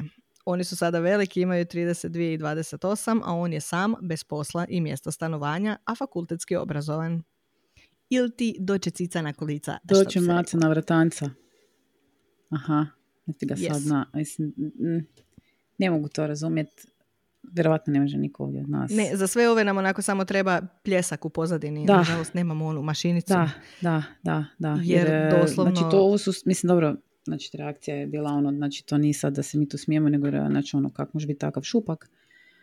Ne, ne, naravno. I svaka čast tim ženama, zato što iz takvih je veza često čak Teško i teže To je tako povreda, ono, znači da to je nevjerojatno. Znači, to ono... Da, da, jer to ti je, znaš kako, moja mama je znala reći, ne možeš se ti od budale ni rastat. Tako da to su, znaš ono, problemi kada ti u braku saznaš da ta osoba zapravo nije osoba koju si mislio da, da je. to je, mislim, najgori nekakav osjećaj, ja bih rekla. Ne, a ako imaš djecu, ali... da, a ako imaš djecu, ti moraš biti svjestan toga da je, nažalost, to neko s kim ćeš morati imati posla do kraja svog života. Mm. Dobro, ali opet je lakše kad znaš da ne moraš dijeliti svoj život više s njim. Ne, ne, naravno, naravno, ali hoću ti reći, nažalost su to takvi odnosi u kojima ti onda uvijek imaš i problem. Pa čak i ako on nije fizički tu i ne ulaže ništa, opet je problem gdje ti nosiš teret toga da ti djeci objašnjavaš i pojašnjavaš i Znaš, ono, daješ, tražiš isprike i daješ nekakva objašnjenja gdje mislim da onako svaka čast tim ženama jer mislim da je to su sve vrlo teške situacije da. za bit. Da, ali tu vam je, ima tu jedan zgodan odgovor. Zapravo je jako dugo bilo to razdoblje od kad sam pomislila da je gotovo do trenutka kad se stvarno završilo. Puno se gomilalo toga i sitnih i većih stvari. Olakšanje koje sam pomislila da će instant doći nije došlo, bar ne u nekim velikim razmjerima. I to je recimo, na primjer ovaj slučaj, moj slučaj e, gdje si misliš da će naš ono biti lakše, ništa nije lakše i postoji zapravo taj period gdje, gdje ono gdje, gdje si ono traje i nesiguran i nisi ovo ono, ali uvijek ti na kraju te nekakav tinja taj e, znaš ono dima, dima ima i vatre. Ta odluka negdje, znači taj, to je negdje došlo od nečega, mm-hmm. gdje nisi zadovoljan. E, samo da vidimo. Imam ja jednu, djelo je banalno, ali mi je jako bila zanimljiva. Kaže ovako, mislim, pogotovo u kontrastu sa ovim zaista problematičnim kad pogledaš. U onom trenutku kad je otišao iz bračnog kreveta na kauču boravak. Da, da, imam ja tu tih par. Kad mi je bilo ljepše spavati s djecom nego s njim. Da, koliko e, I to mi je onako zanimljivo zato što je to nešto što, ja vjerujem da je to jedna od onih stvari koje možeš, kao ovo što se spomenula na početku skroz sa razgovorom, koje ti može onako promać. Da, da, da, onak ti se Da je zapravo trenutak velikog udaljavanja i da onako nisi na vrijeme ako si želio spasiti tu zajednicu, onako to je sad bio tren u kojem se trebalo jače raditi, a mogla je proći ispod radara za oba dvije osobe. Da, znači, ono, da, nije niko kriv, da nije ništa, nego je veliki trenutak udaljavanja. I, a ja sam recimo osoba koja meni bi se to moglo znači onako kao desit, iako mi nismo, ja znam parove koji ono godinama ne spavaju zajedno u istoj sobi, otkad su djeca, svi spavaju odvojeno i često se mi šalimo na račun toga jer je moj muž tip koji znaš ono kao pa naravno da ćemo uvijek spavati zajedno u sobi. Da, pa to nije normalno On je čak i tip koji da. ne inzistira, ali njemu je normalno da mi idemo u krevet u isto vrijeme. Znaš, a ja sam ono tip kao, ako se meni spava, tebi se gleda film, brate, gledaj film, znaš. A ono kao, ne, ako se gasi, on gasi, idemo u krevet. Ali meni je to, znači, ja spavam tako da visim s kreveta, nisam tip koji se voli grlit dok spava. Ja jesam. Meni je doslovno kao, i onako sam onesvještena kad spavam, svejedno mi je brate ko gdje spava.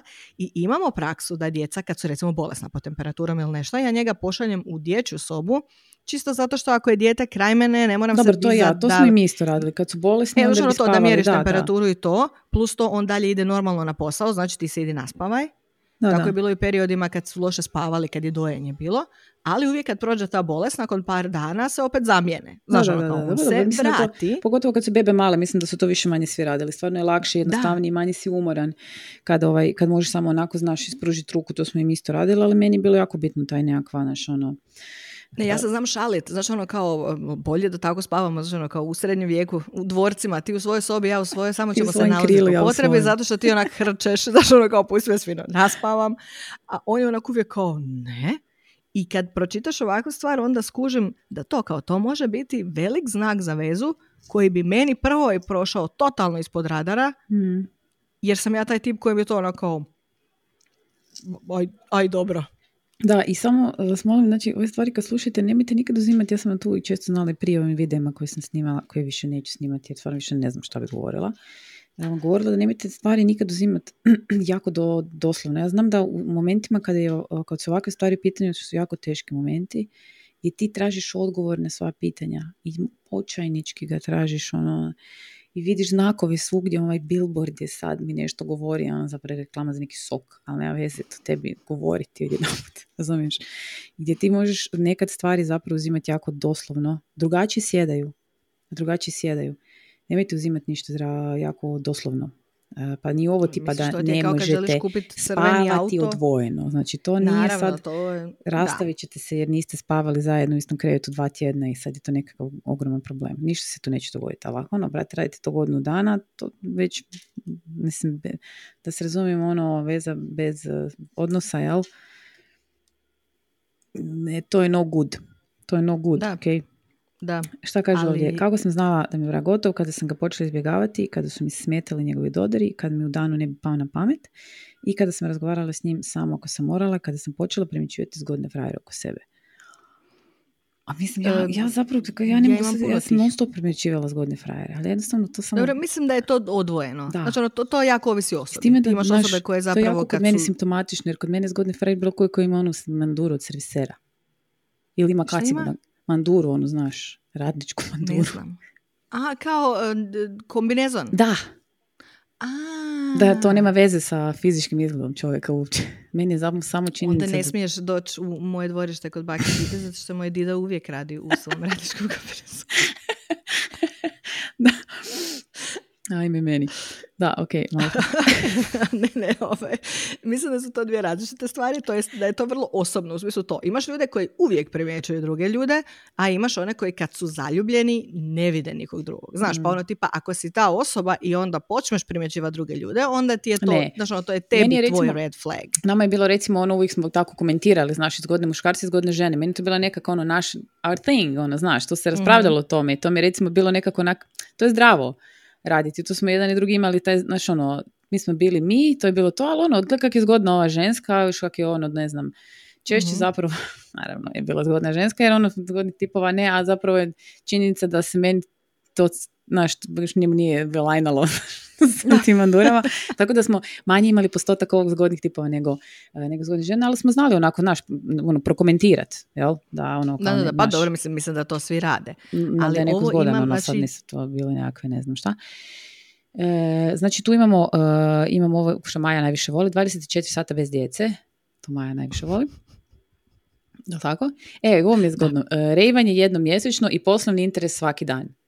Znači, ovo je, ovo je recimo jako zanimljivo kao on, i, i, revanje, idu, idu u izlazak zajedno. Idu u izlazak zajedno. Dobro, ne, ne, ne, kužim to, kužim to. to sad ne, samo malo ovako, prebacila si me zato što nisam shvatila da si se prebacila Aha, na savjete za dobar brak. Dobar brak, da, oprosti. Da, da, da, to je sad ja gledam kao šta bez djece 24 sata, molim tako da malo si me izgubila, ali sad sam se vratila da, u oprostite, znači da, trebala sam reći da savjete za dobar brak, 24 sata bez djece, u svakom slučaju je stvarno dobro uh, se, ali znaš šta, ne mora to biti, stvarno ne mora biti, mislim, znam da smo tu bi pričali, to je super, to je superiška, to je dudili, dudili dadili du, da vi možete negdje bez klinaca, to je top shit najveći na svijetu ikad.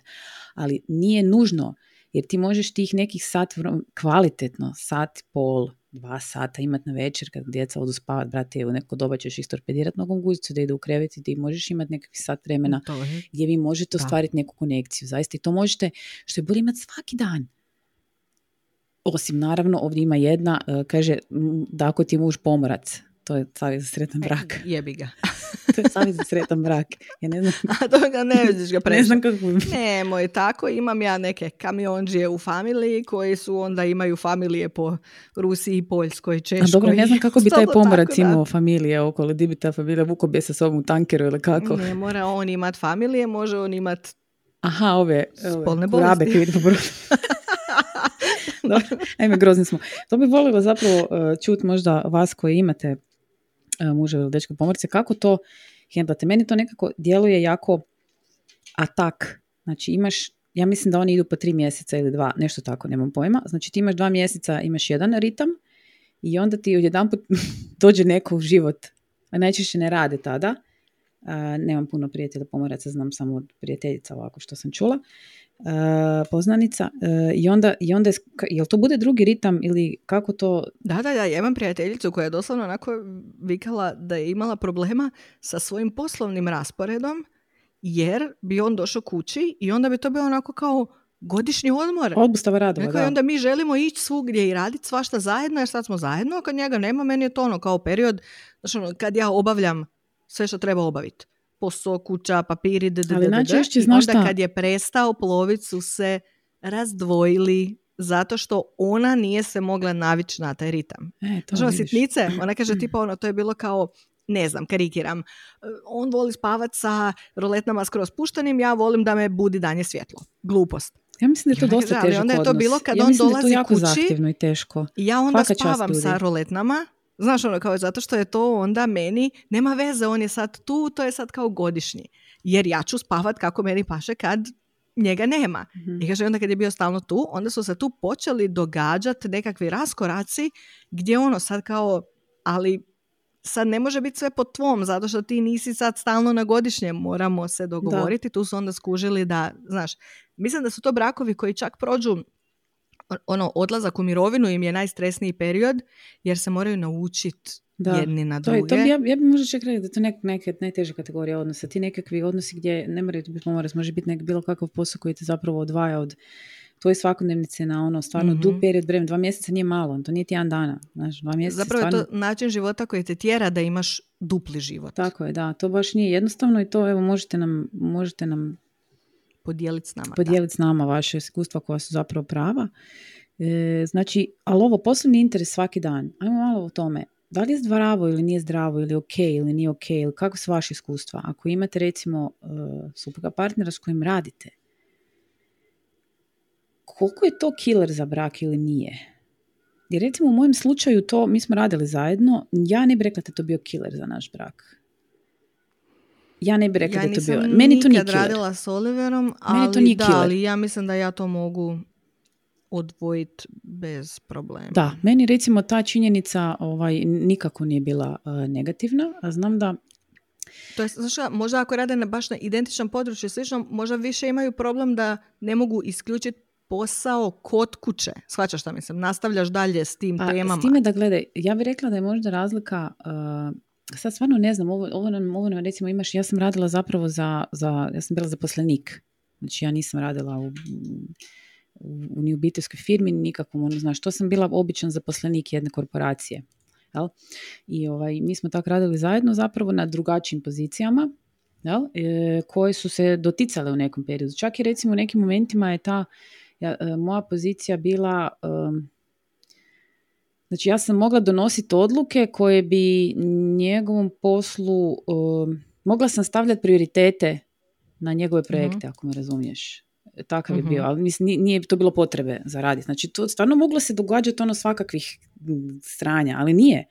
Stvarno je bilo ono, baš smo jedan i drugi bili jako i nismo nosili to doma, zato što to nije nekako naš posao. To je ono, mi smo radili za nekoga. Znači ti si se doslovce, mislim, da, da, nisi, da. nisi baš mm mogao, recimo njegov posao je često ovaj, takav da ga ne može isključiti. Ja sam recimo čak svoj mogler sam imala ono, znaš, ja sam vodila odjel pa je se to disperziralo zapravo nekako na ispadno, sam donosila odluke koje, ali nisam ono morala biti na, znaš, na halo, on je recimo, to je druga stvar. E, ali nismo to sad ono nosili doma do te mjere da nam nešto smeta. Ne, ja mislim da ljudi koji dobro funkcioniraju nemaju problem, jer čak i da, je, da zamisliš i da je obiteljska firma, Znači, ono opet A to ti drugačije, ne, ne, ljude koji imaju puno djece. Svak koji radi ne. ti to nosiš doma, ti to nosiš kuponu, kreve do kenjaš na Znam, ali recimo ti ljudi koje ja znam, isto nisu nikad imali problem s tim. Zato što su i na poslu raspravljali o zadaćama i djeci, imaju šestero djece. E, to je recimo što je, to, to je Znaš, na primjer, ali su onda i kod kuće raspravljali. To su jednostavno ljudi koji dobro funkcioniraju i oni vrlo vjerojatno sve rade simultano, ali je to takav tempo od početka mhm. I naprosto im paše takav tempo. Tako da mhm. mislim da je to, znaš, onako, da ne mora biti nikakav problem. Možda je veći problem ako si se upoznao na poslu, a raskorak je u pozicijama ja, gledala sam jedan ili film na Netflixu. kasnije da dođeš do nekih e, zajedničkih jedna, poslova. Jedan na Netflixu zanimljiv film je sad neka, nedavno sam gledala. Uh, zove se, nešto je vezano sa financijsko tržište nešto, oni su nekakvi analitičari nešto, pa je baš bilo to. Njih dvoje su kao bili ti neki analitičari, ono, znaš, kuckaju i onda je neko dobio otkaz, a to je tamo, naš ono, Wall Street dog i dog, ona, ne bi to radila, znači, mm ono, to je bio skoku, znači, ne znam za koje pare. I onda je neko dobio otkaz i onda se šuškalo da će neko dobiti kao taj posao i onda je ona načula da će on dobiti i rekla mu je to, on se pa seksali sve kao fuf i onda je idući dan zove nju taj neki šef i njoj da promaknuće i onda je krenulo sranje. Jer je ona, ona njemu bila šef. Onda ona njega uh htjela pogurat negdje. Zanimljiv je film, ne znam kako se zove. Nedavno je izašao. Tako da, da, slobodno ga pogledajte. Da, slobodno ga pogledajte, nemam pojma kako se zove. nešto, nešto sad financijski katastrofa. ok, nego idemo dalje. da, idemo dalje. Znači, ne mora nužno znači da vam je e, loše to činjenica da, jel, e, da radite zajedno. Znači ovdje kaže da, mm mislim ja čak i osobno znam uh, ženu koja me ovo napisala, tako da mogu potvrditi ček, ček. ali to opet ono, ja vidim, ja vidim, ali... Da, da, da, da. Da, da. e, ali vidi, znači ja sad gledam, ja imam još dosta, ali tipa onako desetak i više manje se sve govore o kraju braka gdje smo prestali pričati, gdje smo se prestali doživljavati, gdje mi nije falio i slično. mm Ali mi je ovo zanimljivo kad se rekla ovo bez djeca 24 sata je rave i kad se spomenula sat na večer je možda važniji nego sve ostalo. U par ovih za održavanje zdravog dobrog braka e, se spominje čest seks. Da, imam ja to. To I, htjela reći to mi je baš zanimljivo zato što opet mislim da je nešto što se preskače. Kako ono, misliš? Znači, niko ne, ne priča se o tome da je zapravo, znači ono, seks je u dugačkoj vezi i izraz bliskosti. Da, naravno. Naravno da ima faza u životu kad je normalno da ima manje seksa, kao nakon poroda, pustiš žene na miru dok se ne uporave. znači, ono, sve te fore kao. I kad ne spavaš noćima, sigurno ti je libido u lošijem stanju. I ako, ne znam, prolazite strasnu, stresnu situaciju, to ono, smrt u obitelji, ne znam, nešta. Naravno da ljudi trebaju imati faze. Ali mislim da nije zdravo i ne može biti dobro dugoročno za brak ako se seksualni odnosi prorjeđuju, jer opet je to red flag. Da, ne Znali smo tako u razgovoru imati prijatelja, nešto ono ljudi spomenu kao, pa da, da, oni su ti ono kao, u braku iako zadnjih sedam godina nema seksa. I onda ona kao, Molim. To ok. Kako se uopće odgovori, što kaže nešto na to. Ne, to meni nije ok. I, znaš, I mislim da se ne spominje dovoljno koliko i zapravo kvalitetni, mislim kvalitetni, nekad samo redovni seksualni odnosi pomažu i u emotivnoj bliskosti. Pa naravno, kad je to, kad je to naj, najintimnija stvar koju možeš nekim napraviti. možeš s nekim popiti kao možeš s nekim zagrliti, možeš s nekim poljubiti, možeš nekom plakat na ramenu, ali to je najintimnija stvar realno gledano koju ti možeš s nekim raditi. To je jako bitno znači za, za očuvanje nekakvog intimnog odnosa sa bilo kime osim izvan kategorije znači prijatelja. Jer onda ste kaj cimeri ste. Mislim, dva ste dva frenda ti si frende, ali znači to nema veze. Seks je jako, bitna, ovaj, jako bitan element, ja bih rekla, very, very bitan. Ali tu ima nekoliko zapravo tih istih koji kažu toleranciju, kaže seks i komunikacija, nisam uh u mhm. braku, ali sam u sretnoj duže vezi, kad toga nema, odmah su tenzije. Ljubav i uh poštovanje, iskrena komunikacija, ne znam, tolerancija, razumijevanje, podrška, strpljenje, ljubav, ljubav, prijateljstvo, povezivanje, tolerancija. Znači to su, e, najčešće su zapravo te nekakve Vidiš, dodir i poljubac na dnevnoj bazi, seks, kompromis, mržim tu riječ, kompromis i razgovor. Znači, svugdje se pojavljuje taj nekakav... Kaže ovdje, to. Znaš šta mi je zanimljivo? Slušaj, živite dva odvojena života zajedno.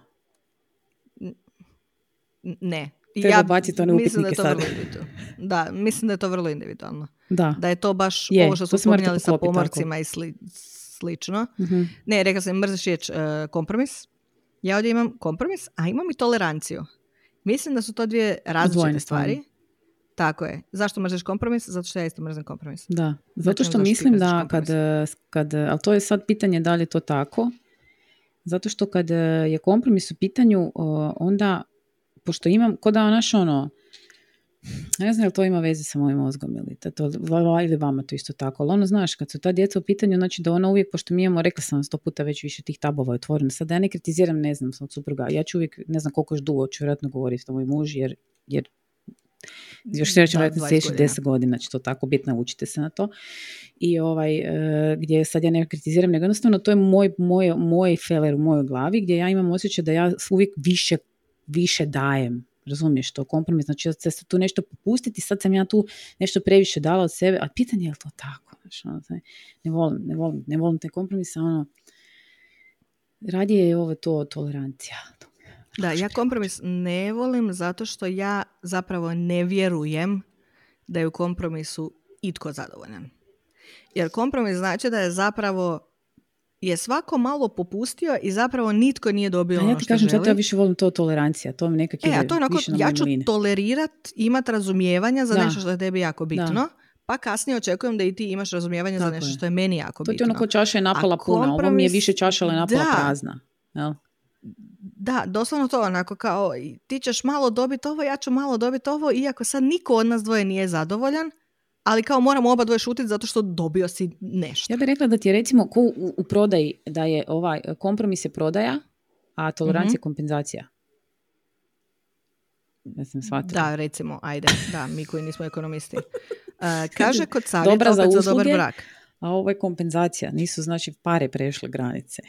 Nego Aha, znaš, meni nego, ja ne kako znam, ono ide, ruka ruku mije i to. Da, ruka ruku Žene, recite mužu točno što hoćete, trebate, kao da govorite djetetu. Ej, šta kad ti to kažeš, a ono druge strane zrikavci? E, ali s druge strane, puno je ti, znaš, ono, ispuniti svoje potrebe, ne čekati da muž skonta šta meni treba. Nemojte, onda, znaš, ono, treća, nemojte čitati, čekati da vam čita misli. Dobro, to je točno. Uh, Znaš, tako da te stvari se isto često spominju, što vjerojatno ima veze sad i sa ovim što si ti rekla, kad kažeš to kao, ja mislim da ja dajem više. Ali da li je to zaista tako? Pa ne znaš i Tako i ovo.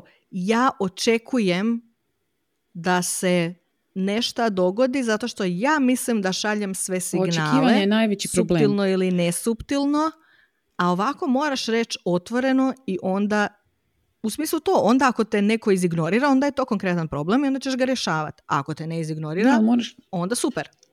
Moraš reći. Ja, ja sam to naučila na težak način. Ja svaki put za Božić šaljem suptilne telepatske poruke i nikad ništa. Pa ne, moraš, to moraš reći. Ništa od tih telepatskih poruka. Naravno. Kaže ovdje imaš jednu da se nađemo na pola puta, na pola prkosa i pola Sad se čudite kako znam te pjesme, svašta vam ja znam. Šalim se nije išla pjesma. Da se nađemo na pola puta, sve 50-50, ljubav i rat i zdrava komunikacija. Opet komunikacija. E, nađite si kompatibilnog tipa, ne nasjedete na to da ga se može promijeniti. Tu še, sestro. mm Mi žene uvijek imamo da, neku potrebu. Ja ću njega promijeniti, Ivane Orlanske. ja uopće ne pušim one fore kao uh, suprotnosti se privlače. Možda na seksualnoj razini. Da, da. to su kemijske. za 20 godina braka zajedno, da. Ono, frende bježi glavom bez obzira. Da. Uh, čekaj, svako jutro se odlučiti za tu osobu. Meni se to sviđi, sviđa, jer naravno ne ako se jedna osoba odlučuje za tu osobu, a druga osoba ima znaš, ono, prst u uhu i kao ti, nego ako se zajedno odlučuju mislim da je to vrlo poetski rečeno ono što ja imam u svom odnosu. U smislu to kao, mi smo ono, kao Will Smith i Jada samo zdravije. Daj reci sad kad smo kod toga. Dakle, koji je tvoj, koji je tvoj recimo dream couple, dream husband and wife couple? Koji je? Ja ću ti reći koji je moj. Aha, kao kog najviše volim. Da, ko mi je onako, od znaš ono... Celebritija. Ko bi, ko, znači, ako saznam da se oni rastaju, bacit ću se kroz prozor. Ne moraš mi ti prvo reći, zato što ja sad moram razmisliti. Uh, Kurt Russell i ona Goldie Hawn, znači njih dvoje. Oni ti nisu vjenčani uopće. Nisu vjenčani? Take that. mm Molim lijepo. Fuck me. Oni se nisu Dobro, onda sljedeća mi je onaj kak se zove, Blake Lively i onaj njen kak se zove. Ne, on, oni mi, ne, ne znam, nešto ti malo smrdi kod njih, jel? Da, nešto mi je malo ono Dobro, a meni ovaj dio što se vidi mi je, mi je ček. Ali recimo ovo dvoje drugih, ovo, ovo prvi što sam ne, spomenula. Ne, ovi su divni. Da. Oni e. su divni i volim i onaj božićni film na Netflixu. To mi je, oni su mi onako kapali. Da, možda sam jesam znala da, da nisu braku. ne, ne, kao to ono fora u smislu kao svi misla su braku, zapravo nisu nikad vjenčani, ali mislim da je to pravno riješeno bez obzira na papir. Pa dobro, oni su se sigurno ove, osigurali s papirušinama, ja bih rekla. Yes. Yes. To bez Ali čekaj, ko je meni bio? Aj ti tam malo razmišlja će nešto čitati. Ti se razmišlja. Što ti nešto na, ja sam sad me uhvatila nespremnu zato što ja sad ne znam šta da kažem. Jeff Kaži. Bridges i kogod je njegova žena. A ne mreš tak. Ne mreš. Ti bi samo Jeff Bridges, a se tebi za njegovu ženu.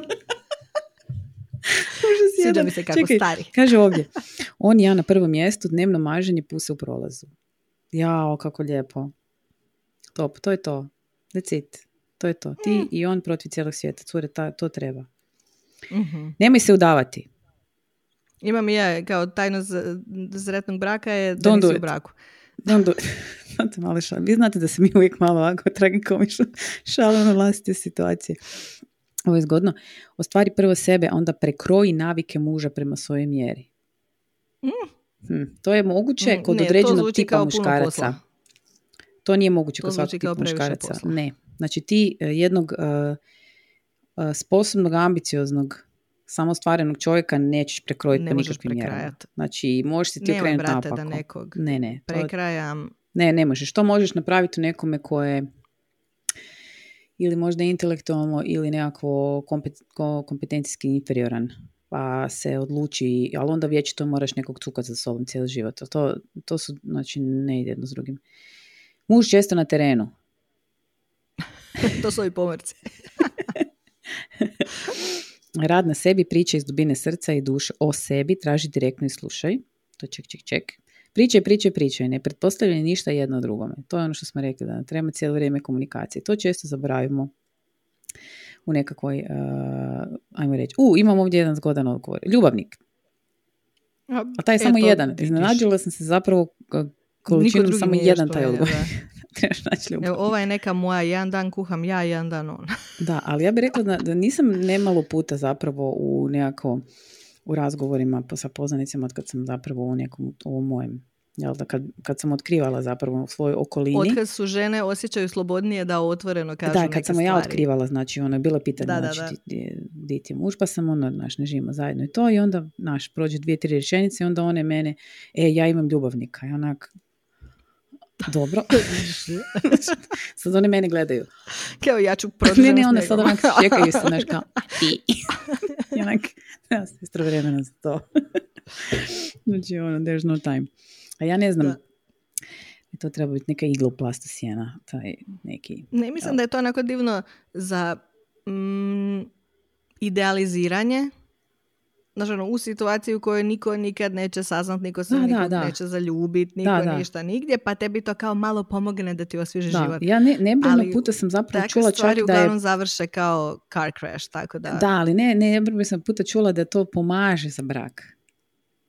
Pa kažem, ja mislim da ljudi to idealiziraju da pomaže i da može možda u prvom koraku malo pomoć, da, ali nisam sigurna da to sa sobom ne vuče previše poslije. Pa sigurno, previše tu ne, terena. ali... Evo, jako ja se mogu sjetiti filma, neki dan sam ponovo gledala, ima na Disney Plusu, onaj stari film, moraš ga se sjećati, sa Diane Lane, je li ona ona lijepa? Da. Nevjerna. Richard Gere, Diane Lane da, i onaj Oliver da, Martinez kad da, ona je zapravo u sretnom braku i randomima. To je bio prvi film koji je bio tako malo onak kao da. Znam da, i ono kao scene seksa. Da, da, to je bio prvi ono, Ali ono. zapravo je hot, ne kao ovo sad u današnje doba gdje sve, da ono mama ne zna da bi gledala kao da odi samo po nešto, donesi vode i ostalo. Ali zaista, zaista jako dobar film i zaboravila sam koliko, znači ono mislim sam kao stari, će mi biti spor, i ne znam, negdje Oliver bio, ja sam kao, a ja vidi ovo, ajde vidim, zaboravila sam već detalje. Odličan, ako imate Disney Plus, pogledajte i onda razmislite još jednom, treba li vam zapravo ljubavnik ili ne. U, pogotovo u doba interneta, da, da, sve da. neko vidi, čuje print screena, kamere, joj, Zamisli da si prije već, već mi je previše posla. Slušaj, pričalo o problemu da će ti neko print screen. Sjećaš se kad, ono, kad, kad smo išli, se ti bila kad smo išli na internet, bilo trk. Naravno da sam bila. Jednu pjesmu skidaš 27 sati. Nešto me dijete pitalo neki dan. Ne znam što je bilo, nešto to za internet gdje onako to kao, ali ja tebi ne mogu objasniti da nije bilo ništa. Onako, ja tebi ne mogu objasniti koliko se, se čekale stvari, koliko je bilo važno imat CD, pjesmu, nešto, nebitno, zato što je to trajalo i do tog se moralo doći. Sad uđeš Spotify, stisneš e-book. Tako da. i s ovim. Nemojte da vam afera bude Spotify afera. Spotify afera. Bože, koliko mi imamo ovih. Ja mislim da mi imamo ovih vaših odgovora tu za, za još sat vremena, ali morat ćemo ovaj... Za... Ne, ne, ja za sretan brak sam brojala. Imam više od 80 da, staran, poruka. Ono, da. Što ćemo zapravo uzeti kao pozitivnu stvar. Da ljudi zapravo rade yes. na svom braku Nije i razmišljaju o njemu i imaju kvalitetne pozitivne odnose koji nisu najjednostavniji i neka treba malo uzeti u obzir to da kad pričamo o braku, generalno pričaš o negativnim stvarima zato što želiš potporu i želiš rješenja problema. A lijepe stvari u braku su nešto o čem se ne priča toliko zato što si djeluješ blesavo. Kao šta ću ja sad pričati? Da, Moj da, treba. super. Ali zapravo treba ih biti svjestan. uh Ako i ne pričaš o njima, barem ih biti svjestan. uh Ali um, možemo zapravo zakru- završiti time što, pošto nam je tema zapravo bila razvod više nego, nego očuvanje, E, da mi je jedna cura ovdje u očuvanje braka napisala, sada ne tražim, nešto u smislu ako je jasno da su se ova dva puta u potpunosti um, razišla, razvod je nekad najbolja, najbolja opcija, da, za mislim da, e, ono, spasiti brak, to jest tu vrstu veze. I mislim da u današnje doba, ako ništa drugo, treba biti svjestan toga da i razvod može biti u redu i da djeca ne moraju patiti da, mislim da, je to, to, da, to ćemo, razgovarat ćemo o toj uh, temi, znači prvo, mislim, to, rekli smo da smo se ono možda navukli na, kažem, taj, taj naslov, jel? Odvratne smo, znam. Uh, ali nije tema sam razvod, ja znam da možda vas vjerojatno kliknulo ovo iz čiste znatiš ili da možda čujete odgovor na pitanje da li ja jesam ili nisam u braku ili šta je s mojom situacijom, to je onako nešto što je možda ono taj nekakav element i nismo tu nešto pretjerano davali što ste rekli da neću, a ova činjenica sa samo da se malo osvrnem na to, mm sa činjenicom da mog supruga nema na, na mojim društvenim mrežama, to je zato što smo se mi tako dogovorili. Jel? I činjenica da uh, njega sad, najmo reći, nema u mojem životu onako što on je bilo prije, on je i dalje jako ispopletan sa mojim životom i uh, tamo taj neki nekad, ta higloplastisijena, ako se nađe nekad, budite sigurni da ga nećete vidjeti opet tu. Znači to jednostavno je neke stvari koje su nekak sam, onaš, on, odrasteš malo i meni to, ne znam, ne, ne, ja ne osjećam potrebu, tako da ne morate, znaš, ono, ako nema nikoga, to... Da, ništa se ne zna, to ne, ne, znak. Okay, ne, ne, meni to, a Što sam htjela reći? Um, imam tu jedan zanimljiv odgovor, uh, kako se uh, za savjet za očuvanje braka i žena poput tebe.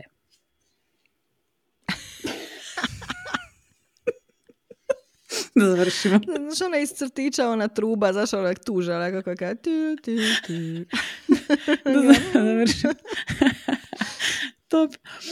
Ok. E, da. Je to lijepo. Sad kad smo fino završili s ovom pozitivnom temom. Da. Ovaj, ne mora biti ne, um, ne mora biti negativno. Stvarno, ovaj, kažem, teško je i imat ćemo stručnjake s kojima ćemo recimo raspravljati o tim nekakvim E, stvarima kako da vam se pomogne i tako dalje. Znam što je meni recimo pomagalo u tom nekom periodu, to bi volila stvarno da je neko ko onako zna o čemu priča, jer nas više manje onako naklapamo i prepričavamo ovo što vi nama govorite, zapravo totalno smo ono, nebitne, nebitne smo, ali evo, imamo te mediji. Ali imamo mikrofone, pa Imamo mikrofone, pa daš, to nas čini relevantnima. Ko vam kriv? da. Uglavnom pričamo o toj temi i samo da ti želim, mislim vam želim reći da nije uvijek sve tako sivo i poslije kiše dođe sunce i ima svjetla na kraju tunela još 22 nekakve one stare narodne poslovice koje e, kažu da... Da. Nemojte hodati ispod ljestvi. Nemojte hodati ispod ljestvi. I, i, da, za i, pasti preko crna mačka pređi vam put. I, mm, Tako da, e, eto. E, kakav glupa odjela. Ok, ljudi. Čujemo se, gledamo se, slušamo se. Ćao, bok.